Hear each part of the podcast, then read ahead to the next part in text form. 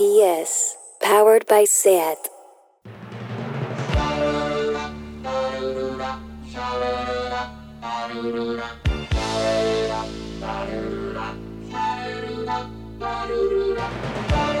Marea Nocturna con Desire de Fez, Jordi Sánchez Navarro, Xavi Sánchez Pons y Ángel Sala.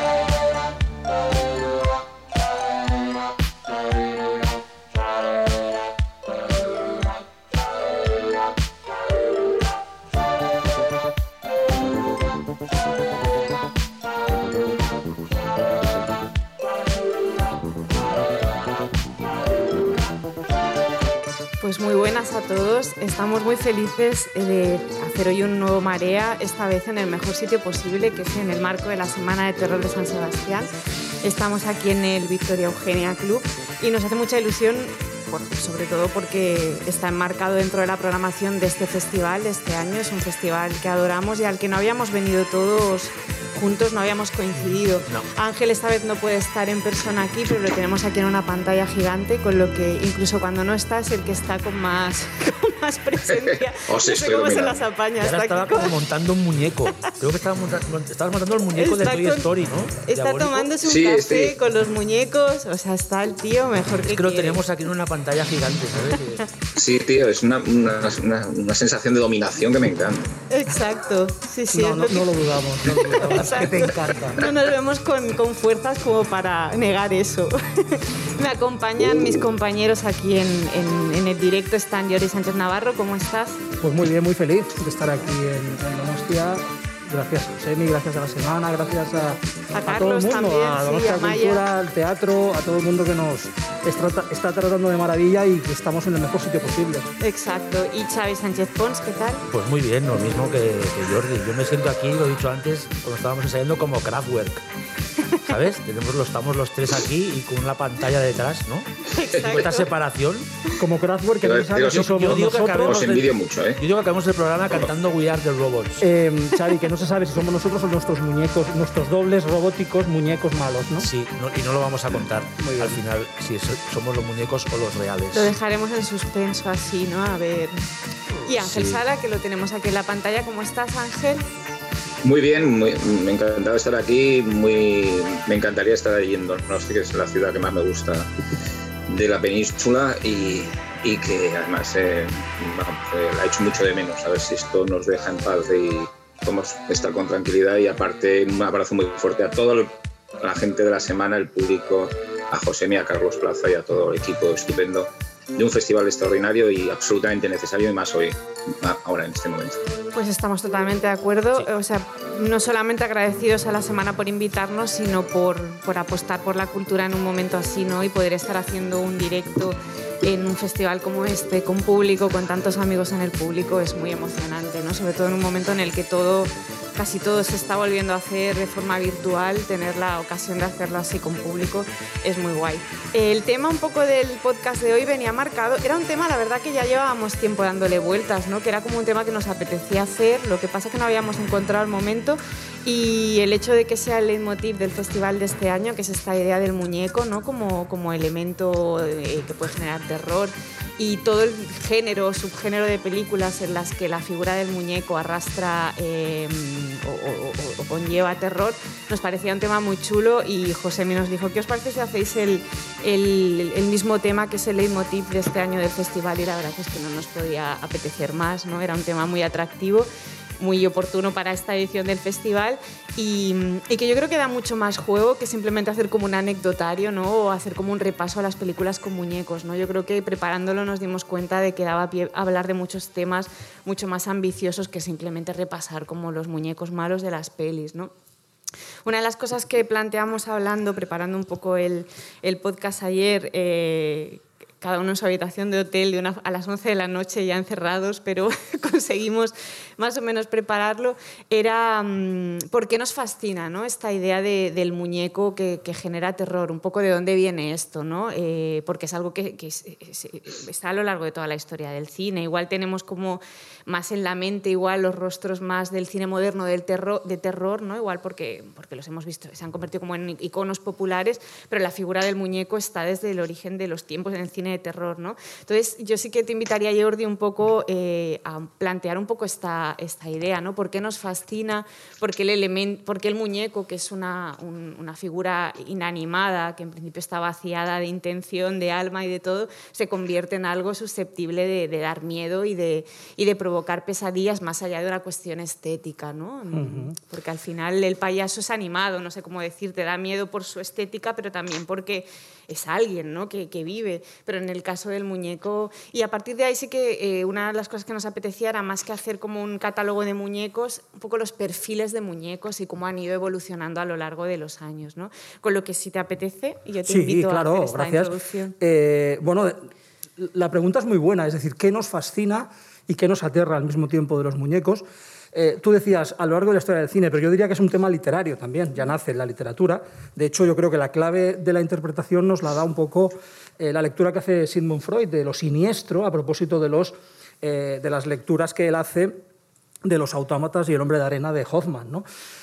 claro, Freud hace una, una lectura muy interesante del concepto de siniestro como aquello que es familiar y al mismo tiempo no lo es, como aquello que es parece real y al mismo tiempo no lo es, ese tipo de cosas que, que están muy bien reflejadas en los relatos de Hoffman, ¿no? cuando em, hablan de esas criaturas que simulan tener vida pero no la tienen. Claro que esto hace referencia explícita a los autómatas, que es un tipo de muñeco muy concreto, es el muñeco que realmente tiene mecanismo, que parece que eh, de algún modo tiene vida. Esa, ese, esa vida pálida, esa vida pálida, esa vida que no acaba de ser vida, es lo que Freud, eh, lo que Hoffman explica muy bien y Freud interpreta muy bien a la luz del psicoanálisis y de, sus teorías, hasta el punto que le sirven prácticamente como ejemplo eh, privilegiado de lo que es lo siniestro. Lo siniestro sería esa vida que al mismo, eso que parece vida pero que al mismo tiempo no lo es, ¿no?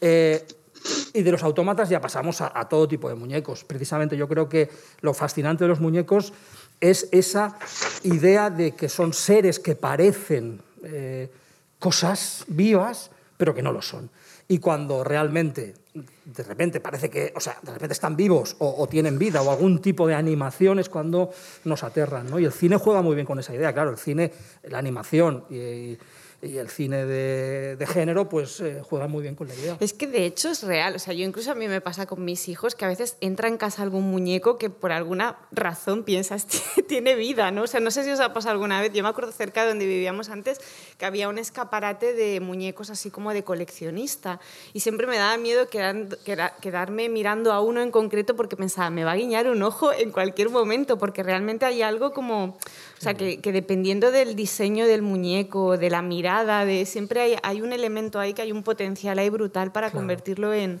en algo terrorífico, ¿no? Es como, es curioso que no pasa con todos, ¿no? Pasa con, con, algunos determinados y a veces a veces puede ser una cuestión de diseño del personaje, pero a veces es del personaje del muñeco, pero a veces es una pequeña imperfección, ¿no? Lo que o alguna cosa de extrañeza que ¿por qué tiene ese bigote ese muñeco si es un bebé, ¿no? O sea, cosas que de golpe dices, hay algo ahí que, que lo altera todo. Hay, gente que diseña muñecos para precisamente para tocar esos resortes ocultos, ¿no? Ese, ¿verdad? ese siniestro profundo.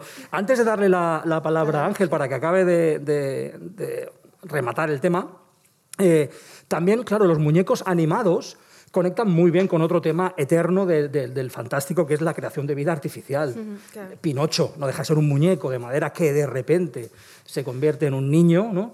o el tema de Frankenstein y de los homúnculos, todo eso está relacionado un poco, todas esas fantasías de la vida artificial, que el cine alemán es, es, eh, un, bueno, es, es, pródigo en este tipo de, fantasías, eh, están muy conectadas también con el tema del muñeco, aunque a veces no lo son. Es decir, cabría delimitar bastante bien lo que son autómatas, de muñecos que son de juguete, eh, de criaturas de vida artificial. Sí, Habría que delimitar un poco este territorio, pero no deja de estar todo metido en una especie de magma mm, cultural extraño que, bueno, que, nos, que realmente nos conecta con lo siniestro. No sé, Ángel, si quieres añadir algo sobre esto. Sí, bueno, yo, mm, yo sobre todo esa, esa variedad de, posibilidades que hay del, muñeco inanimado, de, que a mí, desde que era muy pequeño, a mí siempre me han, aterrado bastante. Y era de los que me aterraban, antes lo decíamos en la, en, la previa con Monchito, que ya del, de, José Luis Moreno, que ya era un muñeco de ventríloco que me daba un mal rollo de narices eh, mi, mi, vida ha estado marcada un poco por el, por el terror a los muñecos y a los juguetes raros. Es decir, me figuro que todos recordamos aquel juguete que le regala el visir al sultán en, El ladrón de Bagdad, que además está representado por una persona real, jugando a ser un juguete asesino, que una escena que me, que me aterró pero sobre todo porque muchos, y eso también lo has dicho muy acertadamente, muchos muñecos que entran en casa o muchos muñecos de nuestra infancia, les, les damos una personalidad como una especie de personificación del, amigo imaginario, ¿no? Llegamos a hablar con ellos casi, o les llegamos a dar una personalidad, incluso a protegerlos, ahí no le hagas daño a mi muñeco, con todas esas frases que ahora las recordamos con, cierta inocencia, pero que si las analizamos bien son bastante aterradoras. Es decir, el, todo lo que hacen, lo que hemos hecho en muchos momentos para, para, darle una personificación a muñecos y a juguetes que, tenemos en casa. Y aparte de esa identificación entre muchas figuras de la, también de la vida eh, artificial con el muñeco, recordé que en Blade Runner, Pris eh, se hace pasar por una muñeca, una especie de muñeca, en, la escena en que Harrison Ford entra en el edificio donde vive eh, con Sebastián, ¿no? En aquella escena maravillosa y que, bueno, la identificación en muchos casos de muñeco, androide, eh, llega incluso de juguete, los superjuguetes son para el verano, inteligencia artificial, ¿no? Es decir, que está todo como muy conectado eh, y, que, y en la base está esa idea de lo siniestro que también definió, definió Eta Hoffman, ¿no? la muñeca Copelia que bueno, tiene una, para mí la definición más aterradora en el Casanova de Fellini casi, ¿no? Es decir, en aquella secuencia increíble eh, de, la seducción del Casanova por una, por una, autómata, ¿no? No, y además, eh, que Jordi ha, mencionado Pinocho. Nosotros hace un año, o, más o menos un año, vimos la primera versión italiana que se hizo de Pinocho, y es una película de terror es siniestra y grotesca. O sea, ya la primera adaptación que se hizo de, esa, de, esa, de, esa, de ese cuento, de esa novela para, para el cine, ya, ya jugaba con todos esos elementos malrolleros de lo que significa que un, que un, que un muñeco de madera, en este caso, vuelva a la vida, ¿no? Xavi, yo la, vimos en la Filmoteca, ¿te acuerdas? La vimos en la Filmoteca de Cataluña y había niños en la sala. Y, y salisteis como muy indignados, ¿no? No, no fue un pase como que de golpe, no sé Sí, pero eso es otro tema. no era porque había niños. Pero es verdad, había, niños y yo estaba sufriendo porque decía, ¿por qué les habéis dejado a los niños ver esto? Porque van a estar traumatizados. Además hay que decir que la vimos con música electrónica vanguardista. Sí, fue un poco raro. Eh, o sea, fue una, una, proyección realmente extraña y muy interesante, claro. De hecho, pero fue Pinocho, ¿eh? Yo no la he visto, esa no, la he visto nunca. Es difícil de ver, ¿no? Sí, pero ahora está restaurada. Supongo que, no sé si habrá salido alguna edición, pero les recomiendo a la gente que la intente ver el Pinocho de 1911 porque es que es, es, una película de terror, de las primeras de terror. ¿La de Benigni la habéis visto? Que se estrenó hace relativamente poco. No, yo no la he visto tampoco. Y estaba pensando en... ¿Y ¿Te gustó? La a mí. Sí, la de Benigni, yo no la he visto. Sí, me gustó, pero la de Garrone, porque Benigni sale de, afortunadamente solo sale de Gepetto, no dirige la película, eh, que eso es, un, eso es una, gran, eh, una gran noticia porque él, él, sí que hizo quizá el Pinocho más aterrador de la historia del cine que como director, un Pinocho para los Weinstein, para Miramax, que aquí eh, sabiamente no estrenó nadie y que, bueno, eso sí que es una película de terror. no tanto como La vida es bella, otros que motivos, es terror por otros motivos. sino el, es, es, terrible. Aquí Benini afortunadamente se limita a hacer de Gepetto y la película de Garrone no está mal, es una película tremendamente deprimente.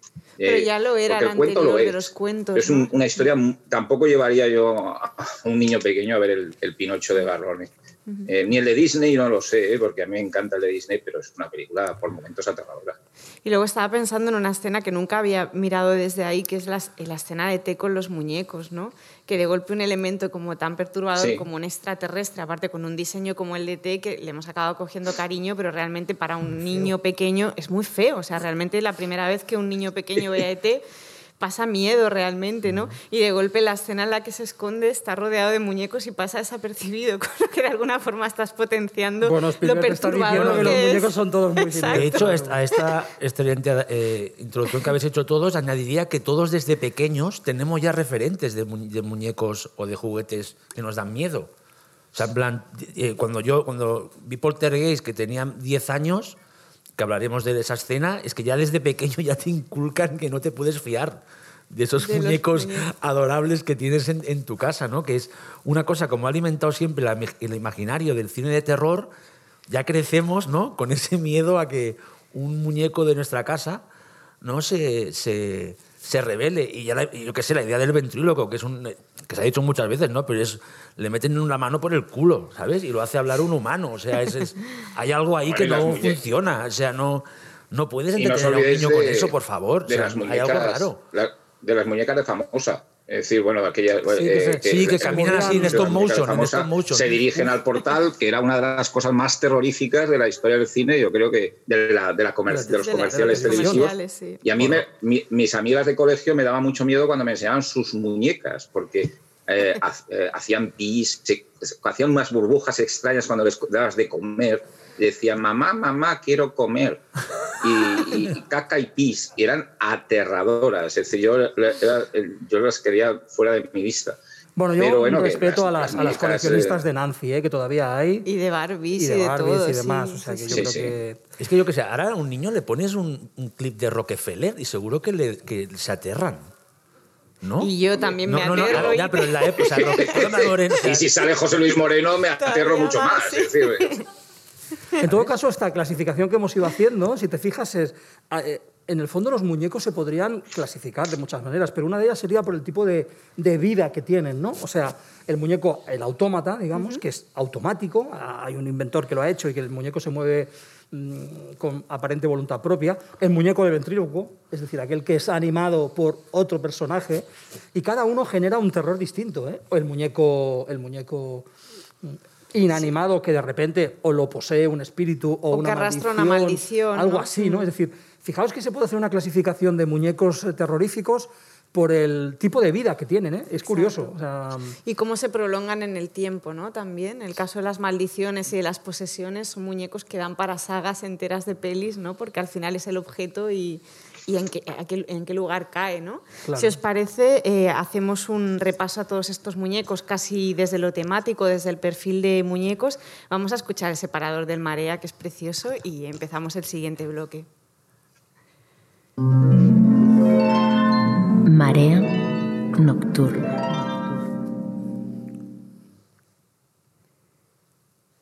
Pues este era el corto. Bueno, nos viene perfecto igualmente. ¿Qué os parece si empezamos con estos, estos muñecos de ventríloco, que un poco son el leitmotiv también, o el, póster, la imagen de la semana de este año, con Javier Botet, Botet maravilloso como siempre?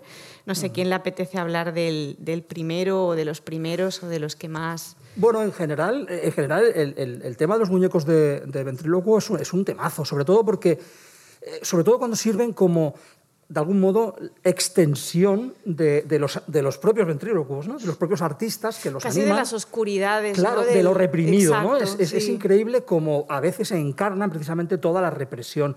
Es lo que ocurre maravillosamente con, con, por ejemplo, eh, un episodio... Bueno, por- es que si hacemos un pequeño repaso, vamos a citar algunos títulos, pero yo empezaría con Al caer la noche, el título famoso de, de- casi una de las películas inaugurales del cine de terror eh, británico, ¿no?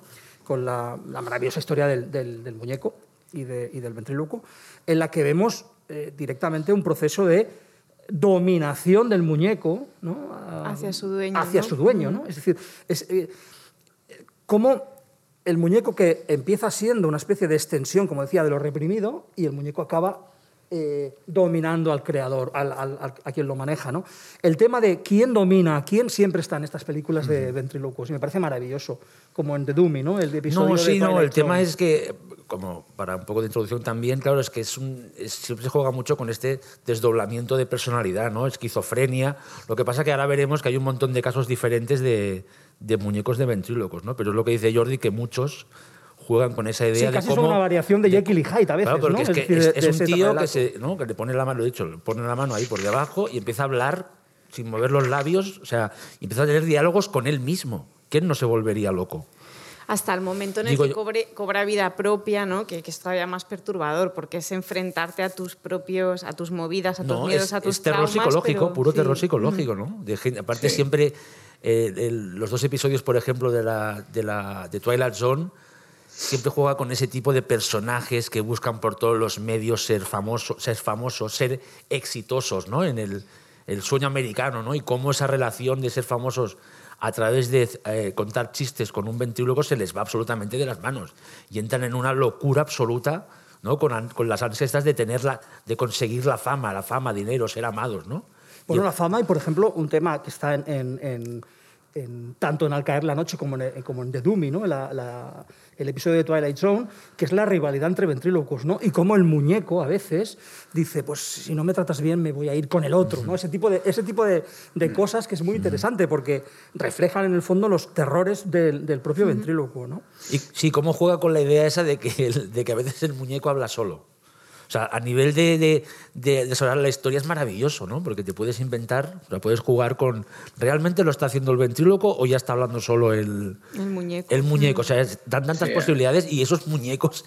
Y yo siempre recuerdo estos episodios, nada más cuando hablen el baúl y sacan el muñeco y lo dejan puesto en la silla, que luego hablaremos, pero eso es Anabel en estado puro, ya la inquietud que te causa esos muñecos de ventríloco, que son muñecos muy formularios, me refiero, el típico muñeco, ¿no? De que todos que todos conocemos, pero ya, ya, ya te, te, genera un mal rollo. Pero es que fíjate, o sea, tú ves la imagen de este año de la semana y da miedo. y es Javi, que, que, que, el tío, claro, ha hecho los monstruos más importantes del cine contemporáneo, del cine moderno, de terror, una parte importante, pero es una imagen que te perturba cuando podría llevártelo hacia la parte más humorística. Y yo creo que se suma otro factor, y es que la figura del ventrílocuo eh, para nosotros ahora es exótica, ¿no? Porque eran estrellas, eran realmente sí, sí, los 80 lo Pero, eran y, pero en mi infancia eran estrellas, o sea, todo lo de, lo de José Luis Moreno realmente era una estrella de la televisión con los muñecos. Claro, y todo esto era, era... Entonces yo creo que eso le suma como un plus de, de, de realmente es el triple terrorífico visto desde ahora. Ahora ves una película como Magic, por ejemplo, y da muchísimo miedo, ¿no? Porque no estamos como habituados a ese tipo de, de diseño de, muñeco, ¿no? Y la, o sea, la idea en sí de que haya alguien manipulando muñecos sin que se note que está manipulándolo, que ese personaje sea una estrella en sí, ¿no? El, el, el, ventríloco, que el muñeco, que existan muñecos con, esas, con las piernas muertas, ¿no? A mí la idea esta del muñeco que, que está como vivo por arriba, pero o sea, de golpe se vuelve más terrorífico todavía, todavía a día de hoy, ¿no? Bueno, y, cuando, y, cuando, y más aún cuando es el muñeco el que acaba dominando, es decir, Exacto, cuando se pervierte ese esquema, ¿no? No sé si Ángel, no sé si Ángel quieres añadir algo.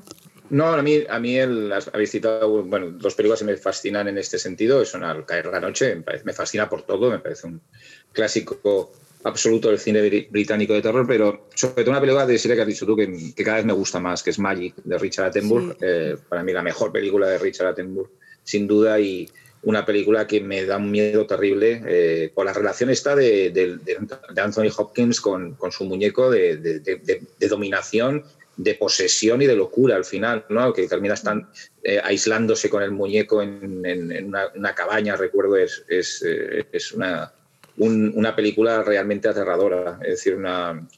y, se recuerda recientemente, hay una película que en la que el personaje también es una especie de ventríloco titiritero que, que es Possum, que también maneja una, una, una especie de muñeco arácnido, que ya es la, el sumum de todas las pesadillas, ¿no? y de todas las pesadillas del, del, subconsciente del protagonista. yo creo que es un género que no se agota, es decir, y yo creo que la, la, la prueba es ver otra vez eh, Magic, que ya es una película de los 70, eh, que en su momento fue bastante discutida y que ahora, sin embargo, la ves y, funciona muy bien, quizá por esa perversión de la figura del ventrílogo que ha habido en los últimos años, ¿no? que lo vemos como algo muchísimo más extraño y perturbado. aparte, el muñeco de Magic se parece a Anthony Hopkins, da mucho miedo, además. O sea, está pensado, o sea, es que es como un doppelganger.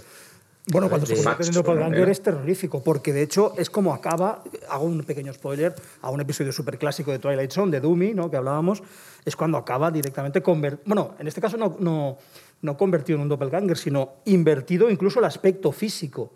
El capítulo, el episodio de Twilight Zone de Doomy, eh, que está protagonizado por un maravilloso Cliff Robertson, ¿recuerdas Ángel cómo está Cliff Robertson en, ese, en ese, episodio? es extraordinario, pero precisamente, además, un episodio que desde el punto de vista de la dirección es muy bueno, acaba con una especie de expresionista al final, conforme va aumentando la locura del ventríloco, y acaba de una manera aterradora, que la voy a desvelar, aún así podéis ver el, el, episodio, y es que incluso el aspecto físico del muñeco y del ventríloco se intercambian, es decir, de repente en el último plano se parece, el muñeco tiene el aspecto del, Del del ventrílocuo, ventrílocuo. y el ventrílocuo es el muñeco, ¿no? Con lo cual es uno de los mejores finales de la historia de la televisión y de la historia del cine directamente, ¿no? Y luego de Twilight Zone tiene otro, otro episodio con muñeco y ventrílocuo, que en este caso, más que de terror, es un drama, un, drama noir, ¿eh? que es de un, un ventríloco pusilánime y tal, que es un loser, es un fracasado, y que el muñeco le- le- le obliga de algún modo a atracar, a robar, a convertirlo en un delincuente, ¿no? Eh, de manera que, bueno, vemos que todo es una conspiración por parte del muñeco para, para conseguir que este hombre se vaya a la, a la- a la cárcel y conseguir a- finalmente conseguir una nueva socia, que es una niña que vive, que es vecina ¿no? de, la, de la pensión donde está este, el ventríloco. ¿no? El de Twilight Zone tiene dos episodios de, muñecos de ventrílocos que son maravillosos, especialmente de Doomy. No, no, es que la televisión es donde, es donde creo mejor se ha explotado, no sé qué pensáis, lo del ventríloco, el muñeco de ventríloco, porque una- un episodio que me aterrorizó a mí de pequeño y me sigue aterrorizando porque me lo dejaron ver, que era el de Freddy, de Chicho Ibáñez Serrador, que creo que se pasa en la semana, que ahí el, el twist final es diferente, no, igual no lo voy a revelar por si la gente lo... O sea, es un twist, es un twist y, es, y, ese, y, ese, y ese muñeco que me, persi- que me persiguen de, de- de por vida. Y que yo creo que ahí Chicho se atrevía ¿no? a llevarlo a otro terreno. Y luego hay un episodio divertidísimo que Ángel es muy fan y tú también, no sé si lo has visto, Desi, el de Don Rickles, de Tales from the Crypt, No, eso no de lo he un visto. famoso Sí. ventríloco que está retirado, que también el twist final realmente es loquísimo. Es un twist final a lo Basket Case de Frank Lotter y Sí. es una cosa como que el- a lo largo de los años, curiosamente, se ha ido como reinventando un poco el género, este subgénero ¿no? de los muñecos de ventrílogos, que es muy interesante y te explica lo importante que es, ¿no? Lo bien que funciona eso en una, en una serie, en una película de terror. Yo no, no sé, igual no lo recuerdo bien, pero puede ser que Freddy, o sea, el capítulo de, de- de las historias para no dormir, Sí. también tenía como la cosa esta tristona del artista ambulante, Sí, ¿no? sí, lo llevaba como La por ahí, ¿no? decadencia, Era que es lo la que tiene. Ma- decadencia Magic del... es una, una película profundamente decadente. Cuando él va a aquel, a aquel resort, ahí en el lago, es- es que es todo. Es todo pesimista. Es, un- es un- una, una peli gris, en el- pero en el buen sentido. Eso es una peli que después Por de verla te dan ganas de no- pegarte no una ducha, funcionó. ¿sabes? O algo así. Es como. es- no, no, no, es todo tan chungo, ¿sabes? Toda la sensación que se respira ahí de las relaciones humanas, de perdedores, pero perdedores, perdedores de verdad, bo- borrachos, no sé, la historia de amor es patética, ¿sabes? Es una película Mm. que yo no sé, Richard Attenborough, si estaba pasando él un mal, un mal tiempo en esa Un época. mal ¿no? rato. Y dijo, va, voy a sacar una peli y así me curo. Bueno, es interesante claro, cuando hablan también de todo el ecosistema este del, del music hall, del cabaret, Sí. ¿no? Cuando, porque los ventrílocos no dejan de ser una, una estrella a veces secundaria de, de un cabaret, ¿no? Los- lo, lo cuenta muy bien Chicho en, en Freddy, la, la historia, en la historia No, y lo que os decía. vamos que- a ver en la, en la- Que en si la tú te semana, ¿no? pasas, tú te imagínate, o sea, 40 años de tu vida hablando contigo mismo delante de, de- de un pu- de público. Mira José Luis Moreno, o sea, en plan es. Así Bueno, acaban, no noche ha de fiesta, mal, ¿eh? No noche ha de fiesta, mal. y no regalando coches, y regalando coches.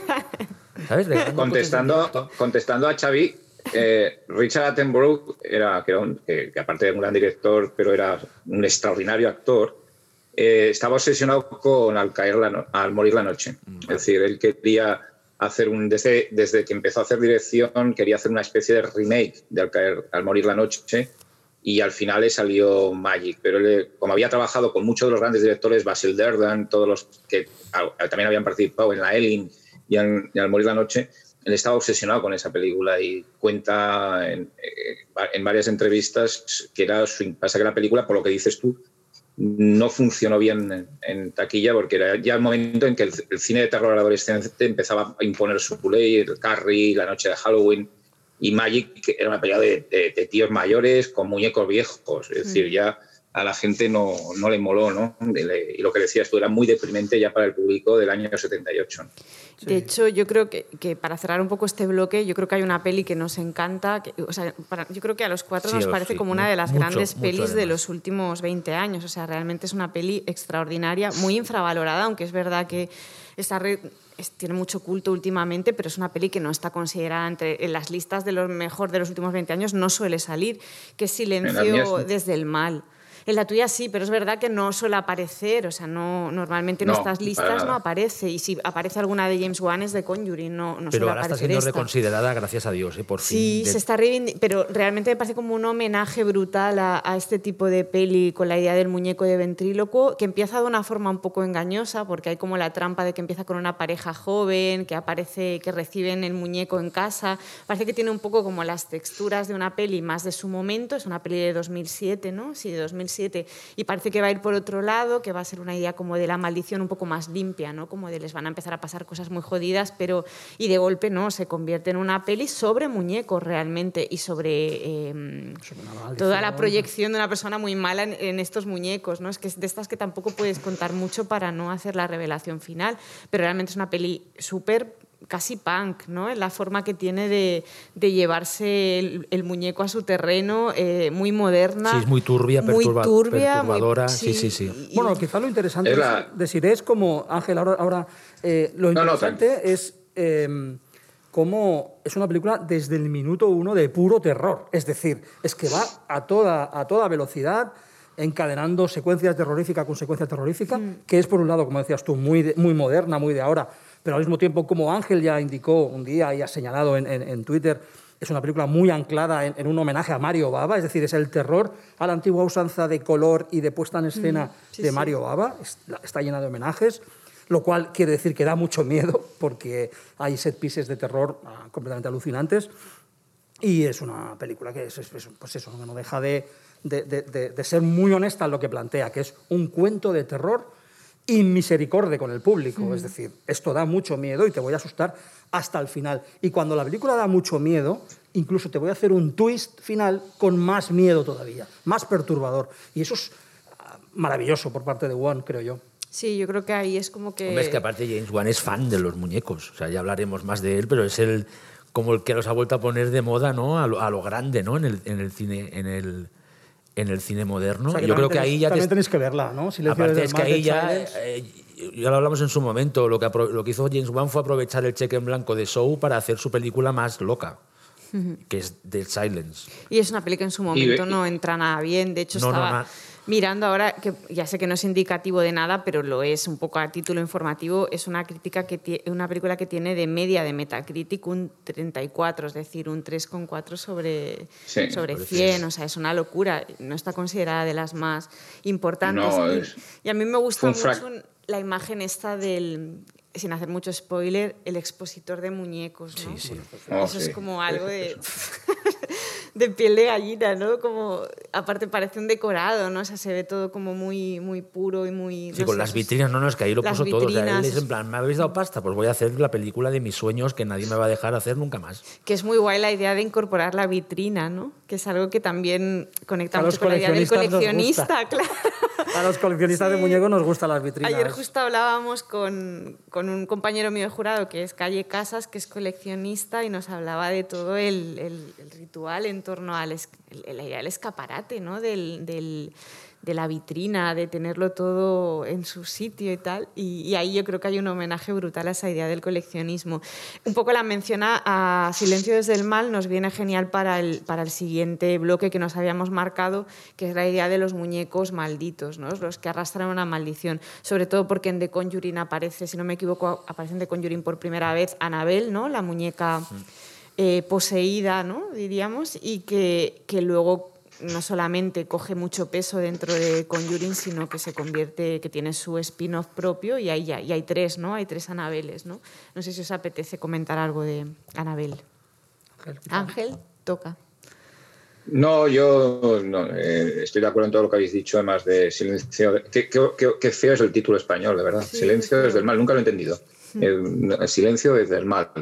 Dead Silence, que es, un, eh, es el título original, que me parece, gustándome mucho James Wan, la mejor película de James Wan. Es decir, eh, sencillamente. Pero Annabelle, Annabelle, eh, bueno, es un spin-off de, de- de The Conjuring porque llama mucho la atención la, ese, esa formulación visual de la muñeca que, la, que a la gente le asustó mucho, que no se parece nada realmente a la muñeca original de los Warren. Que es una eh, muñeca era de, de un trapo. peluche, sí. peluche. Mm, sí, sí. Y, y yo tengo el problema de Annabelle, de, bueno, de que la primera me parece una película muy floja, muy, muy flojita.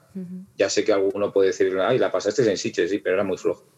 Eh, eh, el- el- me parece una película que, no, que quizás es la- de las peores películas que ha salido del universo Conjuring.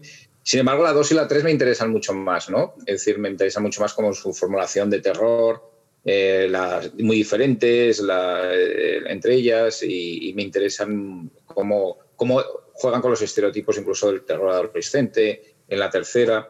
Bueno, son películas que me, que me parecen mucho más interesantes. La, lo que siempre echa un poco de menos de la saga Annabelle es que no aprovechase más la propia Annabelle.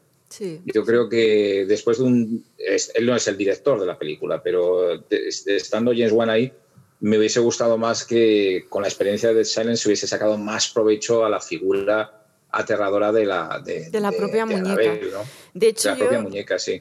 Yo aquí esto seguro que me vais a odiar por decirlo, porque a vosotros os gustan bastante más que a mí, pero a mí las dos continuaciones, que son, si no me equivoco, Anabel Creation y Anabel Vuelve a casa, me gustan, es decir, me parecen muy efectivas y en algunas veo que tienen cosas muy, muy chulas, pero una cosa que me molesta un pelín, un poquito, es que son demasiado autoconscientes, son pelis hechas por listos, un poco con mucha ironía sobre el propio terror y so- hay algo ahí como un pelín de, de pose en esas pelis, pero o sea, no la, la primera, que estoy de acuerdo con Ángel, que no es una buena peli, A me mí me parece gusta, más a mí me honesta. gusta. Yo la vi en Sitges y, y no me cayó mal, o sea, me pareció poca cosa, pero no me molestó. Pero me pareció más pura, no sé cómo decir. O sea, igual las otras son más buenas en, en- en- en muchas otras. me pareció más honesta. Y con las otras dos, sobre todo ya con la última, me pareció que había como un gesto ahí como de. ¿Sabes? Como de, de ponerte un poco por encima de- de- del, del- del propio concepto de la peli. A mí, en cambio, la Yo tercera estoy un es la poco que de acuerdo contigo, ¿eh? Sí, a mí, en yo cambio, Ángel- ya, gustándome, Sí, me gusta. estaría bastante pero de hay acuerdo algo con esa ahí idea. de, de, no sé, como de pose un poco, no sé. A mí, en Sí, cambio, la de- tercera es la que más me Yo, gusta. yo soy más listo, yo, yo esto le voy a dar la vuelta, que sé mucho. Sí, tiene algo de darle la vuelta un poco premeditado. A Jordi le gusta mucho la tercera, ¿no? Sí, Mm. me gusta mucho, está llena de detallitos. De, creo que es una película muy, muy bien planteada. eh, tiene un, además, está, digamos, localizada o ambientada en una época muy complicada, porque es una película de época, es retro, pero en- de un pasado no muy lejano, con lo cual es especialmente distinto, ¿no? Eh, especialmente di- di- difícil, perdón. Y tiene, está muy bien resuelto esa, esa ambientación. A mí es una película que me gusta mucho, me gusta bastante, más a, que mí, la primera. a mí me gustaría hablar de Anabel, de ella, de la muñeca. De la muñeca, claro. Porque realmente, eh, a, mí, bueno, es que yo soy muy- yo, a mí me gustan las tres bastante, la, la uno la que menos, pero la dos me flipa, me parece una de las mejores pelis de terror de los últimos años y escribí ya dos veces sobre ella para que quede registrado y que la gente luego si me quiere me detenga. La tercera me gusta mucho, pero yo quería hablar del- de que han conseguido, el- llevan un running gag de terror, es con una muñeca que no se mueve, que da miedo, y la van moviendo por lugares, en, en una habitación se mueven varios, o sea, y da miedo. O sea, y simplemente es eh, James Wan y sus colegas haciendo un plano ahí, aproximándose a la muñeca, o sea, conseguir, conseguir darle vida a un personaje que no se mueve y que siempre tiene la misma eh, expresión y que da miedo, para mí es una genialidad absoluta. Y estamos hablando de quizás el personaje más... Es el, el Freddy Krueger de ahora. Pero es O que- es el, el Jason Bourne. O sea, no hay, un, no hay un personaje de terror más famoso que, Ana- que Annabelle, te guste o no, ¿eh? Eso es otra cosa, que a mí me encanta. ¿eh? Y, tú, y todo esto que Yo la tendría en casa, ¿eh? Pero... Lo que contabas del el efecto que había generado en los cines. Bueno, de hecho en Francia la segunda parte, ¿no? Creo que fue, o la primera, hacía que la gente- los niños se volvían locos viéndola y hacían gamberradas. Bueno, que creó como una especie de acto de psicomagia que diría Jodorowsky con el público. No sé, a a- el- yo siempre hablo de que estos fenómenos populares, la gente siempre trata de entenderlos o de buscarles un sentido y a veces las cosas se hacen populares porque sí, ayer, ayer que estuvo Coldo Serra aquí en, eh, presentando Caminantes, nos decía que lo de la casa de papel no, era, no se podía prever que fuera, un, que, fuera que, se convirtiera, que se convirtiera en un fenómeno popular, que son cosas que pasan, que de repente algún producto pop co- conecta con la gente y Anabel, o sea, es una locura. Cuando Anabel, cuando en Sitges trajeron el, el display este para hacerte la foto con Anabel, había una cola in- in- interminable para hacerse una foto con Anabel. O sea, todo el mundo, no sé, es como, yo no sé qué encontró James Wan en esa muñeca, que es que igual, igual la maldijo de verdad, Pero es que ¿sabes? es- O algo para que nos no- ¿sabes? No, nos, nos liara a todos, nos ya, pero es hipnotizara. como, como el caso de Chucky, que es otro tipo de Sí. muñeco, pero está el efecto de que el diseño de Anabel es una pasada. O sea, es verdad que hay gente que dice es más perturbador el peluche, vale, es más perturbador el peluche, todo lo que tú quieras. Y lo ves en fotos antiguas porque es un modelo de muñeca que arrastra desde hace muchos años, pero como diseño de muñeca es brutal.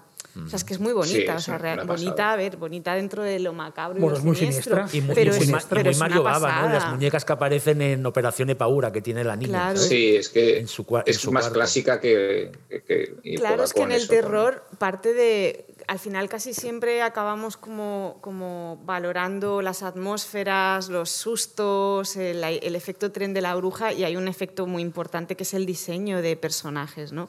Y no necesariamente el personaje siempre es un actor, o sea, no es solo un personaje de carne y hueso, es decir, la idea del diseño de, ese de esa muñeca es brutal, ¿no? Es de, bueno, Y que pues, aún le queda bastante vida a la muñeca. O sea, como es como que le están sacando, la están exprimiendo y bien, porque llevamos tres y aún se aguanta la saga, ¿sabes? Ya ha salido Mm. más. No, no ha de salido- hecho, cada vez da más dinero. Sí, sí. De hecho, eh, el- el- este tipo de cine que es del que estamos hablando, el cine de muñecos y juguetes y demás, es la unión perfecta entre, entre diseño y cine. Es decir, es que el muñeco tiene que dar miedo. Exacto, Tiene sí. que estar muy bien pensado, muy bien, muy bien diseñado para que, para que funcione. ¿no? para que invite a la gente a disfrazarse luego del muñeco. Incluso, Y aparte, yo doy una idea. De- de- en plan, que en la próxima, con la Anabel, que sea tipo como Gre- cuando Greta Garbo habló por primera vez. Anabel habla en esta película. ¿Sabes? Que hagan algo así, como un gimmick. Bueno, James ¿No estaría guay? O que, acabara, o que acabara la cuarta con ella diciendo, "Os mataré a todos, o algo así, ¿sabes? Xavi, No, no, no sé. Yo, yo, James, James, Es lo que te iba a decir, que como la próxima sea así, le tienes que decir a James que... Ah, tú sabes qué ha pasado, Eso que yo he hablado que- con directores famosos de cine y les he dado ideas y luego han salido luego sus películas. Tú sabes uno. Tom no. Six, el cien pies humano, no lo voy a explicar aquí. Eso es fuerte, deberías No, no, contarlo, no, no, no, cuéntalo. no. Cuando hablemos del cien pies humano, es que yo no hablaré creo, no de creo mi que te anécdota. deje hablar del No, ya, pero a mí me gustan, ¿eh? A mí me gustan. pero- todo, A no todo ser que Josemí nos, nos, nos invite Bueno, igual hace un año día hablar de, de algo de, de Tom Six. de- de- un marea entero sobre el El 30 cien pies humano. No, yo no voy. Yo no estaré, vengo. ¿eh? Yo a ese no vengo, yo me voy. Es igual, me da un poco de pereza a mí también. Sí, oye, y lo de la muñeca que habla, lo de Anabel hablando, que sería un, un, gi- un gimmick final alucinante, y a lo Annabelle William por fin Castle, habla, a lo William Castle, nos podría llevar a hablar de otra muñeca que habla. eh, que habla, que en este caso es, es un, un diseño mucho más de, de mercado de masas, no es como una muñeca de tipo años 50 en, de Twilight Zone, precisamente, eh, la Living Doll, ¿no? que es la Tolkien Tina, la Tina, la muñeca que habla, que realmente es otro de los episodios de Twilight Zone más espectaculares y mm, es- extraordinarios con Telly Savalas haciendo un papel de padrastro eh, infame, horrible y de una venganza de una niña de algún modo. de, sí, la, de la Eh, hijastra. Que es un poco Anabel, ¿no? Sí, bueno, sí, de sí. hecho aquí la muñeca es como una especie de, me- de medium, ¿no? Y al final, en esos mm, giros irónicos espectaculares que hacía Serling, te lo cuenta muy bien. Dice, hombre, todos sabemos que las muñecas no hablan, ¿no? Pero bueno, con una niña así, quién sabe qué relaciones se pueden Bueno, crear. aparte, ¿no? como, y aparte como esa muñeca, por estar a veces donde no tiene que estar, ya causa pavor en Savalas, ¿no? Que es el típico hombre maltratador, este abusador en general de la vida, que se va que se, va, se va hundiendo en la locura porque ve que la muñeca la va tirando a la basura y luego aparece en el sitio más insospechado y encima diciéndole, hola, soy Tina, ¿quieres ser mi amiga? ¿Ser mi amigo? O sea, es como... No, esto es lo que le dice a la niña. La al, niña pa- al- al- al padrastro verdad, al le padre le dice, de otra manera, soy cierto, Tina cierto, y sí, no sí. me gustas. Sí, sí, me estás sí. empezando a caer Pero mal. con la y vocecilla al de final la- le acaba diciendo, soy Tina y te voy a matar. ¿Eh? Y al final, bueno, en fin, lo que pasa De lo que hecho- pasa. De hecho, ahora mirando así imágenes de Tolkien Tina, eh, cuando habla- a nosotros nos gustó mucho Toy Story 4, que luego hablaremos porque el los muñecos y los muñecos malos aparecen a lo largo de toda la, de, de toda la saga o de toda la serie. eh, en la 4, cuando vimos a los muñecos malos, nos, nos rem- remitió automáticamente a Silencio desde el, El mal, mal, aunque sí, es sí. un modelo de- también podría ser Magic, ¿no? Porque por el, as- el- como el muñeco de traje y tal. Pero veo que hay gente que establece una relación entre Tolkien Tina y la niña de Toy Story 4, la muñeca de y también podría ser, ¿no? Podría ser un homenaje perfectamente, ¿no? Claro. Porque se parecen un poco físicamente así. Además, es lo, lo- lo que- lo interesante que es lo que yo comentaba antes, ¿no? De que Tolkien Tina, la, la- la- la Tina parlante o Tina parlanchina, es un muñeco, digamos, muy, muy de cultura de masas, muy, muy Sí, eso te iba a Nancy, decir, o sea, muy que ahí- Nancy, ahí por de algún modo, muy por todas, muy, sí, en plan- muy ese diseño, que no es Anabel, una cosa... eh, siniestra o, o una cosa resabiada. Es un diseño funcional para el mercado de masas eh, de los años 50 en estadounidense. ¿no? Entonces, Yo es- imagino que en esa época eh, no- ya la gente dejó de mirar a las, a las muñecas de la misma manera en Estados Unidos. Otra vez Rod Serling, ¿eh? Qué ¿Sabes genio. que Rod qué Serling es, que genio, es un qué genio? Rod Serling se merece un programa de Siré.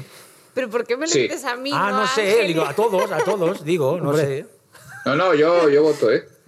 Y, y aparte hay, hay, un- hay una serie que, que sé que a, a Xavi también le gusta mucho, que es Friday the 13 de series, la, la Misterio para tres, que el episodio piloto, La herencia, es, es un poco un remedio de Tolkientina, en cierta manera, con una muñeca más vieja, pero que también eh, juega a, a aliarse con una niña que era Sarah Polley, de, precisamente cuando era muy niña, para vengarse de su familia, que son la- la- sobre todo su madrastra en este caso, que la trata muy mal. Es decir, que, ese, que creó escuela Tolkientina en, en cierta manera en, en el mundo de los, de los muñecos, de los muñecos eh, o de las muñecas diabólicas. Bueno, es maravilloso eso, como, como la muñeca aquí en este caso es como una especie de proyección de las inseguridades de una niña asustada, de una niña que vive, eh, aunque ella le llama daddy a, a su padrastro y tal, y en un momento dado el propio padrastro es el que le dice, no soy tu padre, no me llames daddy, ¿no?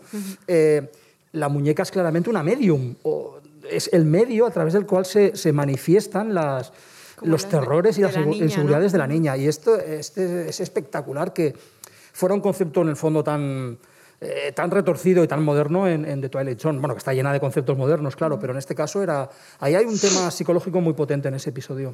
Para cerrar este, este bloque de muñecos malditos, si no me he despistado yo, nos queda pendiente Trilogy of Terror, ¿verdad? Que era- queríais hablar Que es uno de los, de los más importantes de la historia. Bueno, que va a hablar, va a hablar fetiche, ¿no? Ángel, va a empezar a hablar Ángel. palabra. Ángel. Del guerrero Zuni, este.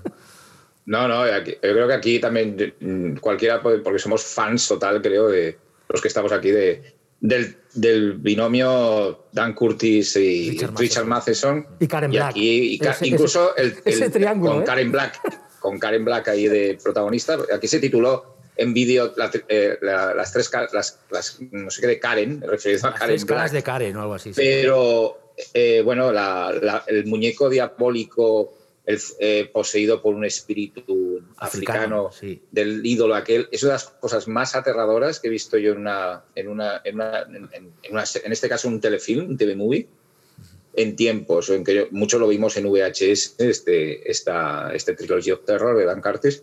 Y lo que decía antes Jordi de- del final, es un final muy parecido al de a, a esa, ese proceso de reversión ¿no? entre el personaje acosado y el personaje acosador, el muñeco. ¿no? Es decir, eh, que es una de las imágenes de terror, no la voy a, a decir tampoco, más impactantes de la historia del cine, posiblemente, o de la televisión en este caso. Es decir, no, yo, vamos, a mí, Trilogy of Terror, eh, sobre todo el episodio de la, del fetiche este africano que se encuentra, de- como que ya eh, también lo volvemos al diseño, el diseño de la figurita es aterrador. Es decir, y aquellos chillidos, el diseño de, de- de sonido que se te metía en la cabeza de una manera increíble. Es una extraordinaria, es un gran TV movie de esa época gloriosa de los TV movies, donde Dan Curtis evidentemente era, era uno de los grandes nombres, junto en su asociación, en muchos casos con Richard Matheson en, el- Ujú. en los guiones. Y en este caso, Ángel, ¿cómo incorpora ese, ese pequeño barniz antropológico, ¿no? el fetiche africano, es decir, cargado de simbolismo que también da, da- da- da mucho miedo? Es decir, tú ves eso un, un domingo por la tarde o un domingo o un sábado por la noche en, la, en la película de la semana de la ABC y dices, "Uh, es- Sí, o sea, para qué la gente cosas que si pasan. no haya visto la película, eh, es- este, esta, eh, brevemente, o sea, eh, Karen Black consigue un fetiche, un tótem africano, que ella no sabe que es, un- es una especie de... que lleva un amuleto pro- pre- protector, est- esta figura, que es, que es un ex guerrero de estos malditos, que es una, una- una medalla de oro, que si alguien le quita esa medalla de oro, pues vuelve a la vida el, el muñequito este. Entonces, creo que se le cae, ¿no? quiero recordar. Entonces, es, es media hora de, de este, de, este, de este muñeco o sea, acosando a Karen Black a unos niveles que hoy sería de, para mayores de 18 años. Y la manera en que está rodado ese acoso, luego hablaremos, fue, una- fue, fue súper influyente para Tom Holland a la hora de, de plantear Chucky porque quería hacer lo mismo. O sea, todas las tácticas que se, que se utilizaron de meter al muñeco como una especie de carro, un falso travel, para hacer un travel, o sea, es como una película que a un montón de directores les marcó de una manera cómo estaba rodada y cómo estaba pensada, que yo también hasta pensaba en Gremlins, por ejemplo. Sí, sí. que es evidente que Joe Dante era fan de, de la trilogía del terror y, y la, la gente que ahora no hayáis visto la trilogía del terror, si la veáis, pensar en películas como Gremlins o todas estas películas que en los 80 ¿no? llevaron esta idea de unos bichitos acosando a humanos, es que está todo allí, en, También en media con hora. ¿eh? escena en juguetería, ¿no? Gremlins, ¿no? Como metiendo a Gizmo en una juguetería sí, sí, sí, y persecución y de todo, ¿no? Pero manipulando los objetos del coche de Barbie y así, o sea que... Bueno, es que hay do- también hay dos, hay dos cuestiones, ¿no? A veces como, como muñecos prácticamente inanimados dan miedo, ¿no? Como Tolkien Tina, que de hecho solamente habla, solamente habla y amenaza.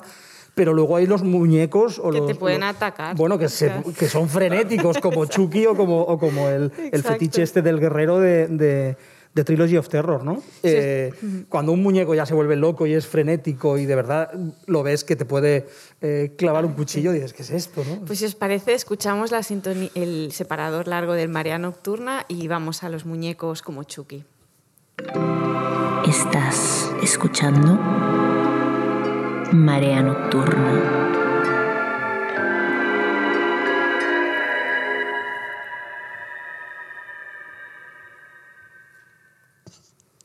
Chucky. ¿A quién le apetece hablar de Chucky? Bueno, que empiece, que no, que empiece Jordi, ¿no? Con. Chucky. No, Es bueno, que, vamos, a- es, es el, el, el- el- Bueno. Anabel de los 80 y de los 90, Pero aquí ¿no? está la idea de no la maldición, sino la posesión, ¿no? Sí, O sea, a través de un ritual de magia negra, ¿no? Exacto. Un ases- el asesino en serie más Charlie- ¿no? Charles Lee Ray, Mm. más, más, más atroz de los Estados Unidos, consigue entrar en el muñeco más amable, ¿no? Este nice guy de, de- también otra vez un, un objeto de cultura de masas, que hay Tom Holland y Don Mancini, que realmente es el creador de, Del concepto, de la ¿no? historia. De hecho, sigue, sigue dándole vueltas a, a la idea y con buenos resultados, pues es, es- es perfecto, ¿no? No recuerdo si Convertir en- algo diabólico, algo Como inocente inocente y- a más no poder que está, se produce en cadena mi- eh, cientos Mm. de miles en una en un asesino en serie, ¿no? No recuerdo si en, la, en el remake que tiene unos años, o hace un Sí, par hace de años, hace ¿no? dos o Así, tres, sí. ¿Era la misma idea? De, No, era, era era una inteligencia artificial el, Vale, el vale. nuevo. Era, un, era un- más un robot. No me acordaba de Sí. esto. Pero está muy bien el remake, este está muy bien. No tiene nada que ver Don Mancini. Está muy bien. Pero y una, bueno- una vez más estaba el factor diseño del muñeco, ¿no? Que el Chucky en sí era espectacular, sí, sí, sí, sí, claro. Y el pero humor, no ¿no? especialmente aterrador, es decir, es un muñeco, eh, bueno, con un diseño, desde luego, fascinante. Pero cuando sonríe, de golpe se vuelve algo muy. O sea, la transformación de muñeco bueno a malo Sí, es sí. muy loca, claro. De golpe es como la- el, el terror a que lo cotidiano, ¿no? A lo que está en tu casa se vuelva algo totalmente terrorífico, ¿no? Y claro, eso estaba muy bien conseguido. Y para un niño, la apariencia de Chucky como amable, con las pecas, con el jersey de rayas, el peto tejano, ¿no? En en los, eh, ¿es del- ¿De qué año es? Del 80 y pico, ¿no? 89. debe ser 88. así, 88, 88. Claro, de golpe era como una imagen que tú podías asociar como a la cultura popular que tenías alrededor y de golpe se vuelve algo totalmente eh, siniestro, ¿no? Y, y había Lo que está muy bien en, en- en- en Child's Play o, o Muñeco Diabólico eh, es precisamente esa- es- esa- ese punto de partida completamente sobrenatural. O sea, hay un ritual de magia que... tra- que, Que sale mal, que sale sí, mal. Sí, que es una transmigración de, de- de almas, ¿no? Es decir, bueno, una insuflación de un alma al muñeco, al muñeco inanimado, ¿no? Ese punto de partida, que es absolutamente de terror sobrenatural, la convierte en una peli es muy especial realmente. Y aquí Porque el remake, lo que comentaba Xavi, ¿no? El remake, al, eh, al tener ese punto de partida de ciencia ficción, de- de- del robot malo o de la inteligencia artificial eh, que se estropea y, bueno, y se convierte en un poco eh, chunga, eh, bueno, la, la sitúa en otro nivel, pero yo creo que el punto de partida de, de Muñeco De Diabólico de Tom Holland es muy metido, bueno, es claro. muy bueno. Y aparte Sí, que, es sí. una, que es una película con, con niño pequeño también, o sea, es una película súper también retorcida, ¿no? Toda la relación que tiene, que tiene el niño con este, con, este, con este monstruo, Chucky, que aquí sí que tenemos que decir que la creación de Kevin Jagger, que también es el autor del maquillaje de, de Freddy Krueger, es brutal. Y aparte es la, la época en que los animatronics estaban en, en auge y es brutal, si podéis conseguir alguna edición donde sube un making of, la cantidad de gente que había con mandos Manipulando manipulando muñeco, a ¿no? Chucky, Mm. que ves como hay como 10 personas, cada uno ¿no? con un mando a distancia, que te habla de cómo, de, y, y de lo bien que lo hacían, porque tú ves esta película ahora y aún da el pego el, el, el animatrónico, o sea, da mal rollo. Hmm. O sea, no es una cosa que, haya- que haya envejecido mal. ¿Sabes? En plan, y joder, y, y eso mola, ¿no? De que ahí, ahí en Chucky entramos ya también en el territorio este de la, cuando había esa batalla entre, entre técnicos de efectos especiales por a ver quién, lo hacía mejor, ¿no? Aparte todos se llevaban muy bien, eran todos colegas, pero era como una competición sana, ¿no? De, de, pues yo te voy a superar ahora, acabo de hacer los cazafantasmas, ¿no? Y ahora voy a hacer esta y voy a ser mejor que tú. Y Chucky se, se beneficia también de, de- de esa guerra que hubo con un- una creación de una animatrónica alucinante. Y luego hay una cosa que no sé Y si lo- estáis, perdona, bueno, hago una aportación. No, no, no, un- eh, no sé si estáis de acuerdo y es cuando se habla de humor negro en relación al terror, es muy distinto el humor negro del Chucky de, los, de finales de los 80, porque es una peli que mantiene esa capacidad de perturbación, es terrorífica en muchos ratos, y el humor negro está, pero no es un humor festivo, no sé cómo decirte, o sea, es mal rollero. En cambio, en el remake ya ese sentido del humor, aunque también tiene sus cosas, ¿eh? y la peli tiene escenas que a mí me, me- me perturbaron mucho, ya es otro tipo de humor negro, quizá un pelín más accesible o quizá un Más pelín festivo, me- más- Sí, algo un poco más verbenero, me da un poco más... eh, Teniendo en cuenta que aún así me sorprendió porque había alguna escena que pensé, bueno, aquí les, o sea, le han dado fuerte, ¿no? Pero sí que es verdad que, que, en las, que no solo en Chucky, en muchas pelis de los 80 que están un poco salpicadas de humor negro, sigue siendo un humor que está en un tono muy, muy oscuro, ¿no? Y con Chucky pasa un poco eso, que cuando la vuelves a ver te la esperas como más festiva y no, no es tan festiva, es bastante mal rollera la No, peli. aparte es una madre soltera, recuerdas. Eh, Mm. El niño pues tiene esa relación como, eh, como si fuera un padre, el, el- el muñeco. O sea, ella no llega a final de mes y tiene que hacer un esfuerzo para comprarle el... el- el- el- es, que, no, es que tiene la, la peli, bueno, es esas pelis de los 80 que todo tiene un sentido. No sé si me Ah, explico. Ángel Aparte de quería- Gran Guiñol, hablar, sí, sí. pero para enlazar con lo que dice Xavi, es que me parece muy interesante que no se nos olvide la relación que en, algún- en estas películas se establece entre los niños y los muñecos. ¿eh? Es decir, como, como Chucky en el fondo es eh, un protector, o sea, lo que quiere es sobre todo, o sea, decir, es, sobre todo es lo que quiere ser amigo ¿eh? y, y la cosa se, se estropea, ¿no? Pero eh, lo lo que ocurría con Tolkien Tina también, que en el fondo el muñeco lo que su, su misión es proteger de algún modo a- al niño, ¿no? Y Y, cómo el mundo de los niños y de los y- y luego- adultos se convierte en, en dos dimensiones que no se van a cruzar o que cuando se cruzan es para crear conflicto. Y la razón al final de que los niños estén unidos a los muñecos es porque hay como un vacío emocional de que os Sí, falta la veces, figura sí, sí, sí. paterna o la materna o, o demás. Ángel, perdona que te he cortado No, yo-. No, tranquila, me puedes cortar cuando quieras. El, el, eh, no, que yo la- lo que también valoro mucho de la saga de, de Chucky, de, de Don Mancini, porque el remake Don Mancini no, no, no, no está involucrado, es como, como la sabe hacer un reboot a partir del episodio 4, ¿no? Es decir, con la novia de Chucky, que la convierte en algo muy loco. Y, y estoy de acuerdo con lo que decía, que decíais, eh, Desi y Jordi, que también en el eh, que hasta la, la 3, que es muy más flojita, pero tiene un tipo de humor y un tipo de, de estructura de película de terror muy ochentera, a partir de, de la novia de Chucky se convierte en una cosa muy loca, muy propia ya más de los 90, y que va degenerando para bien incluso en, en las, en las posteriores secuelas, se convierte ya no en una película de terror, sino en una especie de carnaval grotesco eh, muy divertido, eh, sobre todo en la, la película de Ronnie Yu, ¿no? la novia de Chucky. El pobre Ronnie Yu que vino a Estados Unidos un poco a hacer las cosas imposibles de hacer. La novia de Chucky, Freddy contra Jason, no le metieron, mira, tú haz esto que lo, lo sabes hacer. El- y, el, y realmente el resultado, el personaje también de la novia de Chucky, de, que lo interpretaba, en, en sí está basado en el personaje de, de la- la- Con Jennifer, Tilly, sí. este es muy, muy, muy, muy acertado, ¿no? Ese, ese personaje, ese reboot, que en el fondo el la protagonista casi pasa a ser eh, la, la- La muñeca, la- sí. el, personaje femenino. Es decir, a mí me parece una- un reboot muy... Y curiosamente fue una película de muchísimo impacto comercial y de muchísimo culto, casi al nivel de la, de la primera entrega. Mm. Yo cada vez que Jennifer Tilly comparte todavía alguna foto de Chucky me hace una ilusión. Que mira, que ese es otro caso de cómo un, cómo un- un muñeco se convierte en un fenómeno pop. Sí. Y de hecho hay gente que no ha visto nunca las películas que sabe quién es Chucky. Y a, grandes, novia. y a grandes personajes de la cultura popular española se les conoce como Chucky algunos. En Gran Hermano, Telecinco. O sea, hemos llegado, tú le dices a Don Mancini, Don, tú peli- en el 88, ¿no? Vienes tú, viajas en el tiempo. Va a haber un tío en Gran Hermano que le dirán que es como Chucky. Hombre, no se lo cree, no se lo hubiera creído. Y míralo, que está viviendo aún de... de Gran Hermano. No, de Gran Hermano no. de, de- de- de la saga. O sea, es que solo ha hecho la saga, con algunas cosas excelentes, como Channel Zero de Nick Tosca, que es excelente, ¿no? Por y si ejemplo. no, si no citáis a Nick Antosca, pero que. Pero bueno, que sigue. Y ahora, Que no si haya, no me equivoco, que ahora. no haya vamos- un marea sin Nick Sí. Antosca y sin Ahora vamos a tener una, una- una serie de, de, de Chucky, de Don Mancini, y también yo creo que sería injusto no recordar que que tenga la voz de Brad Dourif la hace aún más maravilloso a Chucky en la versión original. Sí. Que es que, es que te partes. Aparte ahí ya ves que lo, lo está doblando con ese gran guiñol ¿no? que tiene que Brad Dourif, que es un actor que, que, gracias a Dios, no distingue entre eso que yo tanto odio, que es la alta y la baja cultura. Si a él le, le pagas y para hacer un trabajo profesional, te va tanto a una serie B como a una serie A o como una peli de autor. Y la manera en la que interpreta a Chucky es que es divertidísima realmente. Ese tono ahí como de, de juguete enfadado.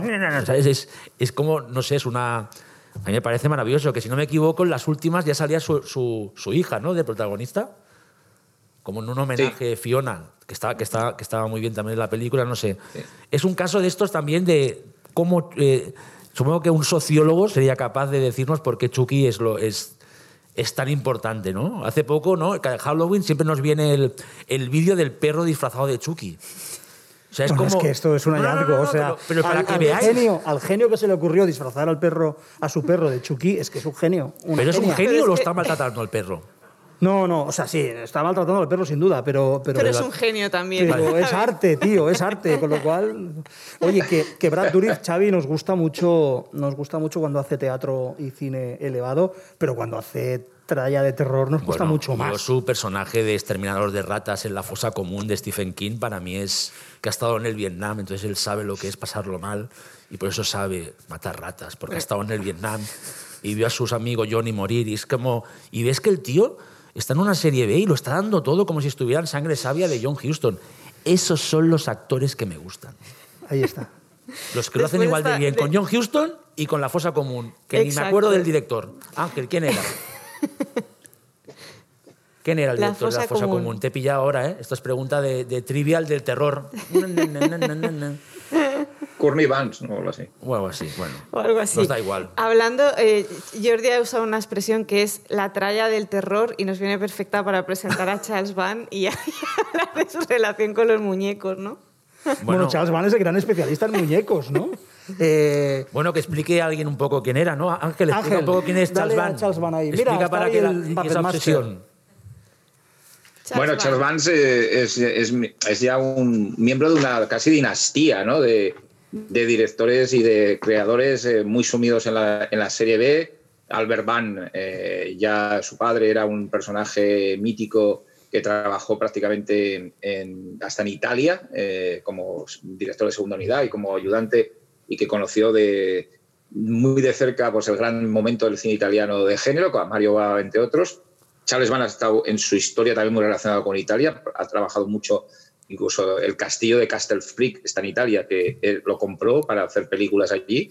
Y, y es uno de, los, de esos prodigios de la serie B que es capaz de hacer con dos pesetas eh, pues una serie de películas que, y venderlas a todo el mundo y, y hacer un negocio redondo. Él, creó primero con un grupo de socios y colaboradores ilustres la Empire, ¿no? Con, eh, donde ahí trabajaron Brian Yuzna, eh, Stuart Gordon y, y muchos otros, y sobre todo técnicos de efectos especiales. Charles Vance es, es- es, y me consta porque ha venido a Sitges dos veces y hemos hablado de ello, un loco de la stop motion, y ahí trabajo con gente como eh, eh, Jim Danforth o, o David Allen. David Allen, que- David Allen, que eran- gran- y gran David creó, creó un universo de serie B, de serie B y después, sobre todo, con- después de la- del episodio Empire, que no acabó muy bien, eh, con la Full Moon, ¿no? Una, empresa que se especializó en películas de terror de baja, de baja, sobre todo para el VHS, para el mercado de videoclub, y que,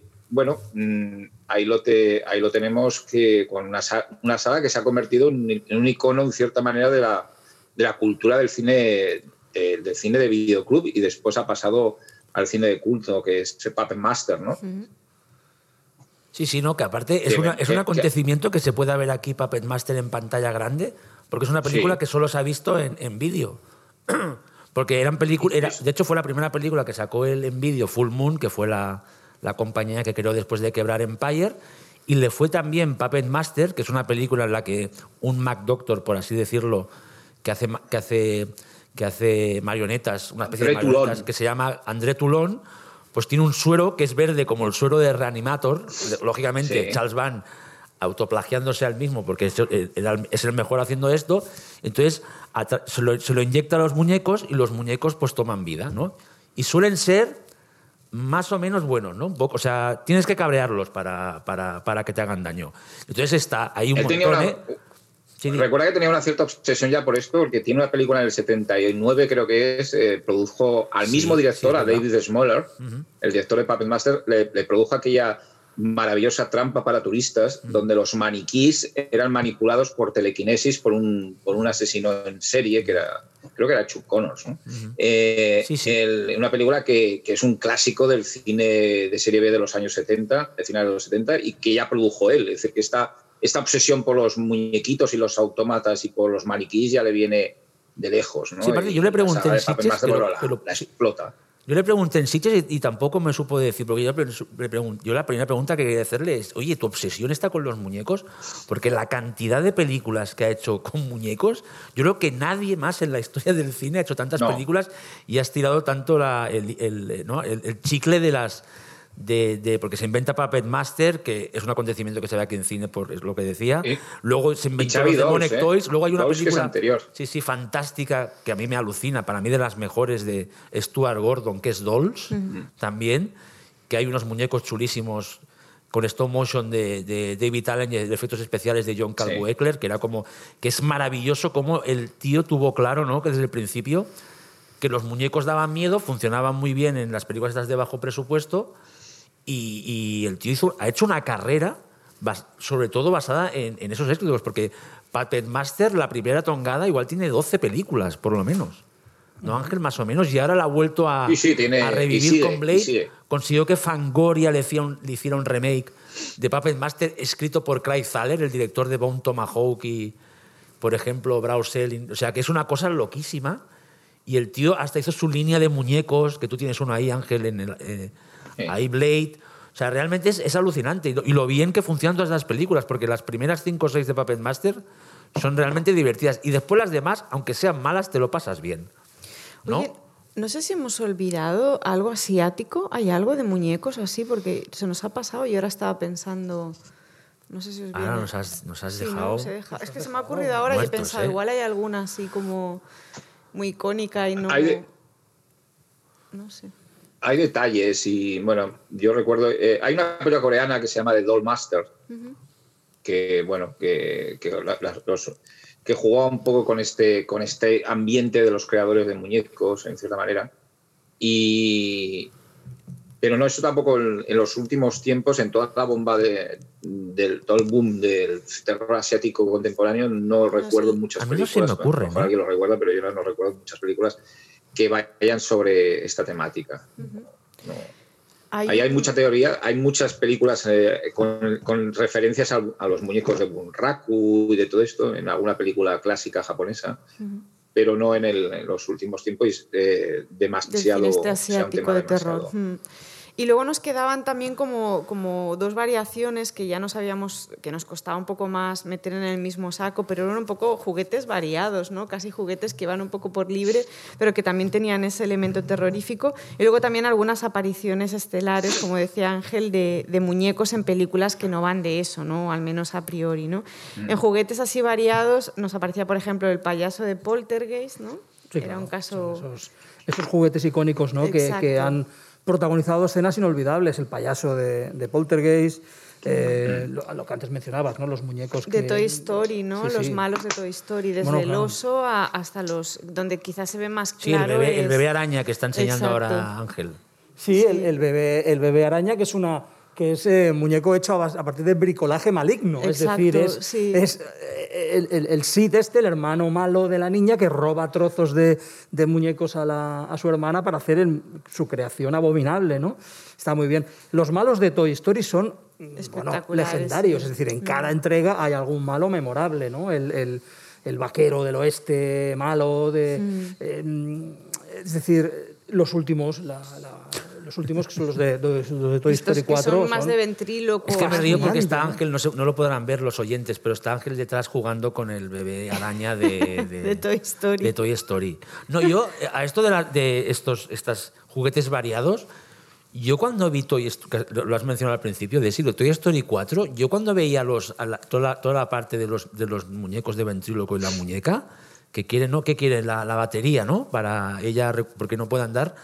Es que yo la, yo la vi un poco hasta demasiado atrevida para, para los niños. A mis hijos No sé nos si tuvimos fuiste- que ir del cine. sí. Vale, no, Sí, sí. explícame porque creo que tuviste ahí un... Sí, nosotros nos tuvimos que salir porque les dio miedo directamente, pero en cuanto los vieron, o sea, no, no les dio tiempo ni a, ni a actuar. O sea, simplemente la aparición de los muñecos ya fue terrorífica para los, para los dos, además. Es que yo para los pensé, se han niños. pasado, que a mí, a mí me encantó, ¿eh? pero digo, esto para niños no... Luego pasaron a la etapa, que es un poco lo que nos ha pasado, es, es un poco la trayectoria del fan del terror. O sea, la primera vez que, los vio, que lo vieron en el cine, eh, se quisieron pirar del cine y nos fuimos como a los 20 minutos así, porque luego cuando la, la- ya la- la pillamos para tenerla en casa, se saltaban la escena, la primera escena de la juguetería cuando aparecen. Y ahora yo creo que es la que pone más como con la, la mezcla esa de horror y Y fascinación de que saben a que la es una vez. película y que no pasa nada, Bueno, ¿no? Que es exacto. ficción. Eh, hay que decir que, que este juguete, eh, que salió cuando se estrenó la primera película de Toy Story, eh, fue retirado por Disney. Mm. Es decir, porque eh, causaba terror a los niños y algún- padre le debió de regalar esto a algún niño y se quedó traumatizado. Y este, este juguete lo retiró Disney de- del merchandising de Toy Story. Es que yo no sé qué Sí, padre se le ocurre regalar esto. sí. O sea, entiendo Bueno. que era un producto para padres, es decir, O sea, para, que lo para tenga coleccionistas. Es normal. Para coleccionistas, pero Yo no creo para que este regalar se lo, niños. se lo regalé a mi hijo de pequeño. ¿eh? Ya, ya, esto No, también pero es- eso conecta también es muy con, el, con una escena que yo creo que tenemos que hablar más largo y tendido, que es la del payaso de Poltergeist, ¿no? De cómo ¿no? una cosa tan tonta como un payaso en, un, en, una, en una habitación que empieza a moverse, se convierte en un juguete, ¿no? Se convierte en... Pero No, no, porque no es una cosas. escena sobre un payaso, es una, puesta- es una ¿Sabes? puesta en escena, es magistral. eh, y- Que yo creo que es una, una escena que sí, yo creo que sigue aterrorizando a la, a la gente. vamos, o sea, Totalmente. Y es- que de hecho el pa- es como las dos cosas, ¿no? El muñeco y el payaso a la vez, ¿no? Que el payaso también da para otro especial, ¿no? O sea, es como también puede ser terrorífico, ¿no? Mm. Y luego nos, hay otro muñeco que es interesante, sobre todo el uso que se da de él, que es Jigsaw, ¿no? Como, Ah, sí, como claro. alter ego del asesino de, de, de Saw, Sí, ¿no? y Como, que también es el, que es a- como a un nivel mediador, de diseño ¿no? mola un montón. Con sale ahí con el triciclo, ¿eh? El triciclo. Sí. Da miedo, ¿eh? Y la Como las cara y- mecedoras. Triciclo. ni, ni, ni, ni, ¿eh? los espirales en la cara, es como todo, Yo no me he ¿no? montado nunca en un triciclo, creo. ¿Vosotros? no lo- Yo sí. ¿Sí? Mira, ¿Pero qué edad sí. tenías? En. Zaragoza, ¿no? Era seguro. En- sí, sí. Esto es un running gag Muy también, mayor. ¿eh? Cuando- eh, una, anécdota de Zaragoza. Zaragoza de Ángel. Fue, fue en Donosti. Ay, ay. Los triciclos son para el verano. Oye, y de, y de. ¿Has acabado No, con pero, la no, pero ¿Has Jigsaw, acabado, Xavi, con- oye, Jigsaw es otro que también ha entrado directamente ya en la, en la cultura popular. James Wan, del One, Jigsaw? dame la receta, se la pago. Bueno, Dame la receta de la Coca-Cola de los muñecos. yo insisto, es de nuevo otra vez, ¿no? Una- una- una- un- acertar plenamente en el diseño y cómo que usarlo, ¿no? Yo el Jigsaw lo veo muy relacionado con otro juguete que vamos a hablar, eh, o, o- o- o autómata que aparece en una película Luego de Darío luego hablaremos Luego hablaremos, luego nos, hablaremos. ello. nos queda... es- es- el Bueno, antes es- lo de, lo- de si quizá lo de esos muñecos que no son necesariamente de miedo, pero que son, bueno, eh, juguetes espectaculares como los de, como los de Pequeños Guerreros, ¿no? De, de Joe sí. Dante, ¿no? Una eh, película consagrada directamente a la pasión de Dante por los muñecos y por, y por fascinarnos con, con juguetes de acción, ¿no? Ángel. Y, y yo quiero dar- romper una lanza por, por dos por juguetes, aparte de los Demonic Toys de Charles Band, que también hizo juguetes, ¿eh, Xavi? Sí. Pero por dos juguetes que, bueno, unos que son muchos, que me parece romper una lanza por el cine de animación y por el cine de Giri Barta, que en una película maravillosa que se llama In the Attic, donde se juntan juguetes como descartados, juguetes viejos, que es una película de los juguetes en sí no son aterradores, pero dan miedo por sí misma. Eh, yo, es una película que, recomiendo mucho, que desgraciadamente se ha visto muy poquito, como todo el cine de, de Giri Barta, un animador checo eh, estupendo.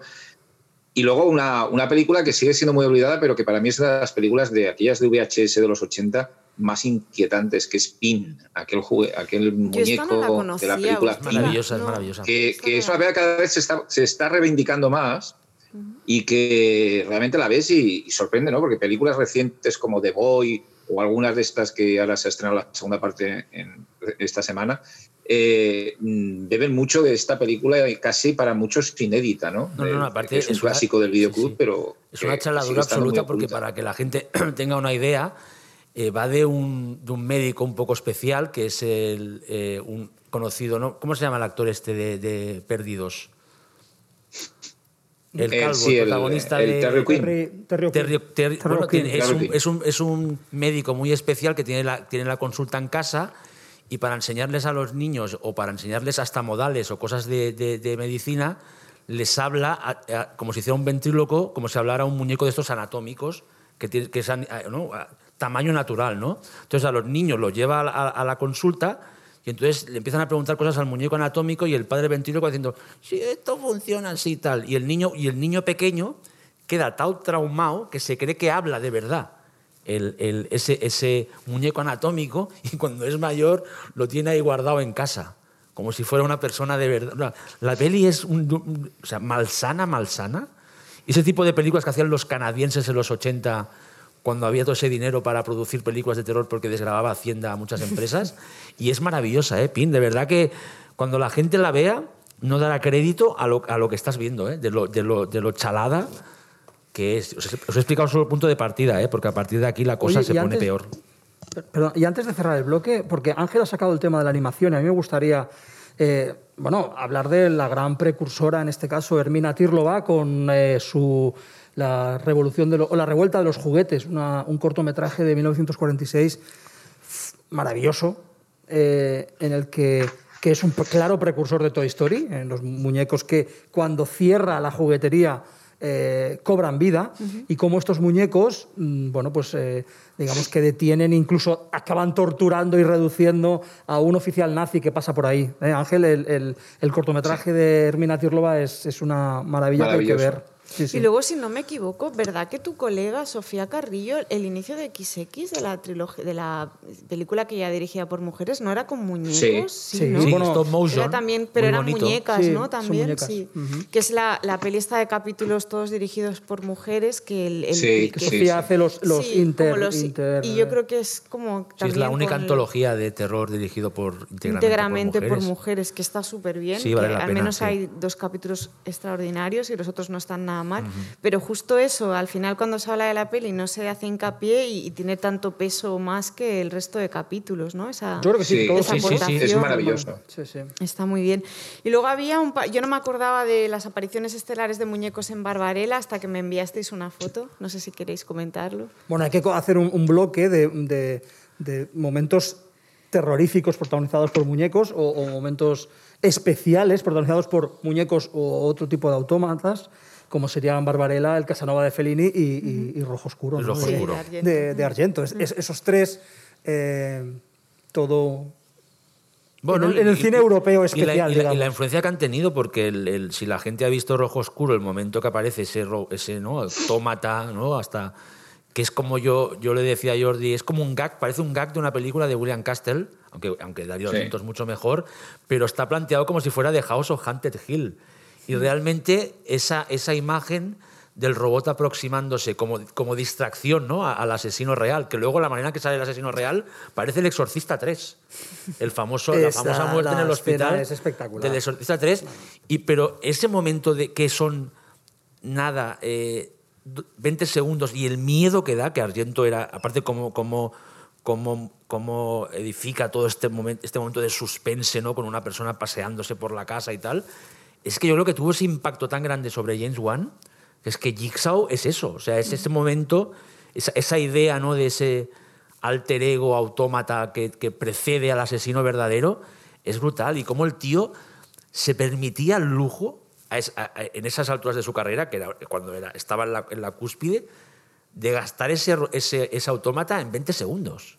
No sé si me, ¿Qué otro director lo hubiera sacado? ¿no? Y el tío, como, como aún tenía más cosas ahí en la chistera, se hace una de las mejores para mí set pieces de terror de los 70 con ese, con ese muñeco. No sé qué pensáis. A ver, a mí me encanta ese momento de, rojo oscuro, es mi momento favorito, básicamente, y estoy de acuerdo que influye tremendamente en el Jigsaw de, de, de James Wan.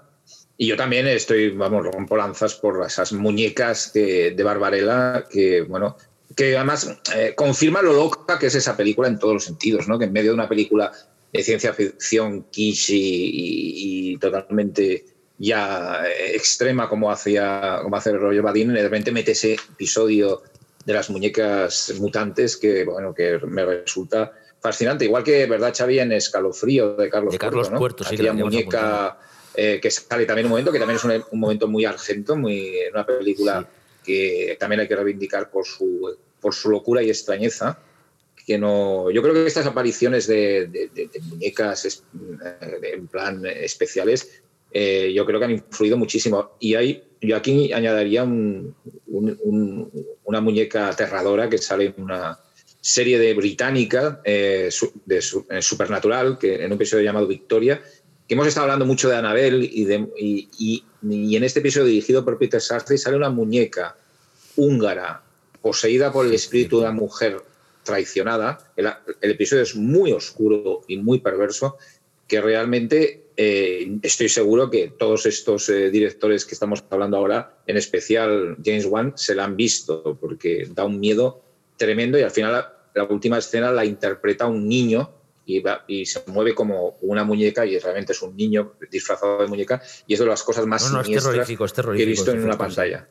Oye, es decir, que todas estas apariciones europeas, además, eh, eh, ¿no? ese, ese concepto de cine europeo de los años, en muchos casos 60, principios de los 70, eh, lo, tremendamente siniestros que llegaban a ser en películas que a lo mejor mm, en principio no, eh, tenían otro tono, como Barbarella, ¿no? pero de repente te rompía ese, ese momento de. o el Casanova, ¿no? Sí, Una Ángel, película- mencionemos, eh, mencionemos explícitamente a, a- la, la secuencia de Casanova y, y el baile ¿no? de, de- de- de Casanova con, con la muñeca, que es sublime completamente, ¿no? Y, y- y que Totalmente. sin ser, una, sin ser una película de... O sea, que sin ser una escena de terror, resume perfectamente lo que hemos estado hablando sobre lo siniestro, los autómatas, la, la apariencia de vida, ¿no? Y bueno, y, y- y claro, además actuando con, con ese maravilloso... eh, so- eh, Donald Sutherland, ¿no? Donald Sutherland. O sea, claro, es que está, bueno, en fin, es- es un momento maravilloso de- del Casanova de, de Fellini. Yo creo que hemos hecho un buen repaso a los muñecos en la historia, los muñecos terroríficos a lo largo de la historia del cine.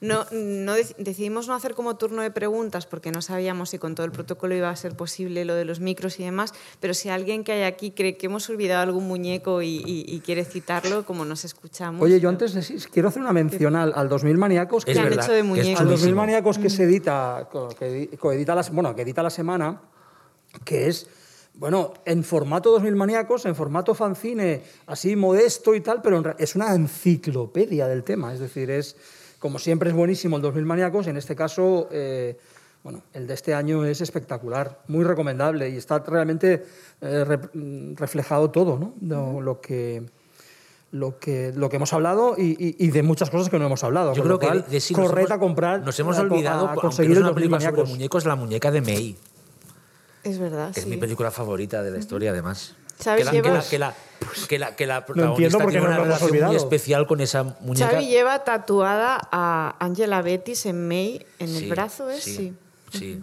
Eh, No te voy a hacer no es que un lo secreto, enseñes, puedes pero, contarlo, no lo escondo. Pero, no, lo porque escondo. yo te la he visto con manga Sí, corta sí, y sí, así, sí, sí. quiero decir que... Pero sí, la llevas tatuada. Sí. Es que si no lo digo, Ángela Betis me vendrá, me llamará, no la conozco. ¿eh? Te van a Pero- llamar James Wan para decirte que te ha plagiado la idea y... No, y- si James Wan hace que Anabel hable, me sabe mal, pero os voy a joder la peli porque os vendrá mi careto con mascarilla. Lo dijo el Xavi ese, no sé qué, ¿sabes? Aquel me sabe mal, de- porque yo, pero yo... yo Demanda de. Xavi Pons a Warner por, por plagio. Espero que te- tendré eh, vuestro apoyo, ¿no? Total, sí. Porque no- está Somos grabado. testigos. Está Exacto, grabado. está grabado. Anabel habla, Anabel talks. Y luego, eh, antes cuando he hablado del póster de la semana, hemos hablado de Javi, pero no de Nino, ¿no? que es esta creación de David Pareja, ¿no? que, que que muy recupera la figura del ventríloco en clave cómica, pero como casi todo lo que hace David, que tiene siempre un punto un poco perturbador también, a pesar de que sea el humor su, su herramienta, con lo que yo creo que, que está guay también hacer esa mención tanto a David Pareja como a Nino, como a Javi Botete en el póster de la semana.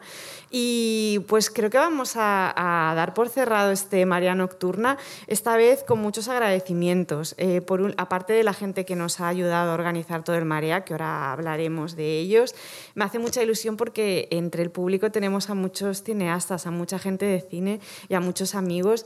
Nos hace mucha ilusión que están aquí Aitor Arregui, Aritz Moreno, también ha venido, está Carlo Padial, Alexandra Pino, que es una de las chicas, de las actrices protagonistas de Caminantes, que se vio ayer en el Victoria Eugenia, nuestra compañera Enoa Marzol, que es compañera de Radio Primavera, y luego quiero hacer una mención a Ángela Sánchez Orti, que, que aparte de ser amiga nuestra, eh, nos ha estado haciendo, ayudando muchísimo con la producción de este Marea y también con, con- ha estado ahora a cargo de las redes el rato que estábamos nosotros aquí de, Es de nuestra. Roadí, es nuestra Roadí.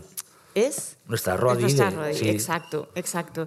Y pone un poco de sentido común entre mis compañeros cuando a mí se me escapa. O sea que, Qué fuerte, que qué fuerte. Ángela. Si hoy ha sido, sido muy, muy, muy tranquilo. Sí, Te diré. luego también gracias a, a Radio Primavera Sound por, por también permitirnos todas estas cosas que se nos ocurren y que salen un poco de y a la, la gente que nos ha ayudado aquí con ellos. todo lo técnico, que ha estado, ha Exacto. estado chupado. Sí, y exacto, totalmente. Nos han dejado hasta mover un poco la- las mesas estas Sí, de no, y-. Y, sobre todo agradecimientos a toda la gente vinculada a la Semana de Terror, a Josemi, por supuesto, a Carlos Plaza, a Maya Revuelta, a Idoya, que Idoya Montero, que ha estado, que es responsable de la sala, no entiendo, y que nos ha ayudado con toda la producción también del Marea. Y no sé si me olvido a alguien, eh, mm, creo que no. Pero ¿no? darle las gracias Bueno, y igualmente. si no, si te gracias a todo el mundo. Y sobre todo gracias a los asistentes, a la gente que ha venido ya a una grabación en, en- en directo del programa, sobre todo porque entendemos que es un momento en el que salir de casa es un drama, con lo que el hecho de que estéis Pero aquí... aquí era cultura segura, estamos todos cumpliendo Cultura la- segura perfecto. y, y- y no sé, y es un poco esto, agradecer a mis compañeros, a Ángela, a Jordi y a, y a Xavi por la conversación como siempre. Y Mira, ahora de si le sabe mal acabar el programa. Ahora me da como ¿Ves? pena acabar, lo estoy alargando, ¿no? De hecho, voy a acabar agradeciendo al, al que nos ha puesto el, café en la terraza antes de entrar, ¿no? No, no, no el vas a hacer momento- como en Top Secret, que al final le dice, "Ah, espantapájaros, a ti es al que más te echaré de menos. ¿sabes? Cuando Estoy a punto de a cambiar, abrazarlo el, ahí. en de cambiar el gracias por el os echo de menos menos a todos, ¿no? Pero bueno. Es más largo que el, que despedida del Señor de los Anillos 3. Exacto, va a ser como los títulos de crédito más largos. De... Pero en algún momento hay que cortar. Hay que cortar y este es el momento. Muchísimas gracias. Gracias a ti. Hasta luego.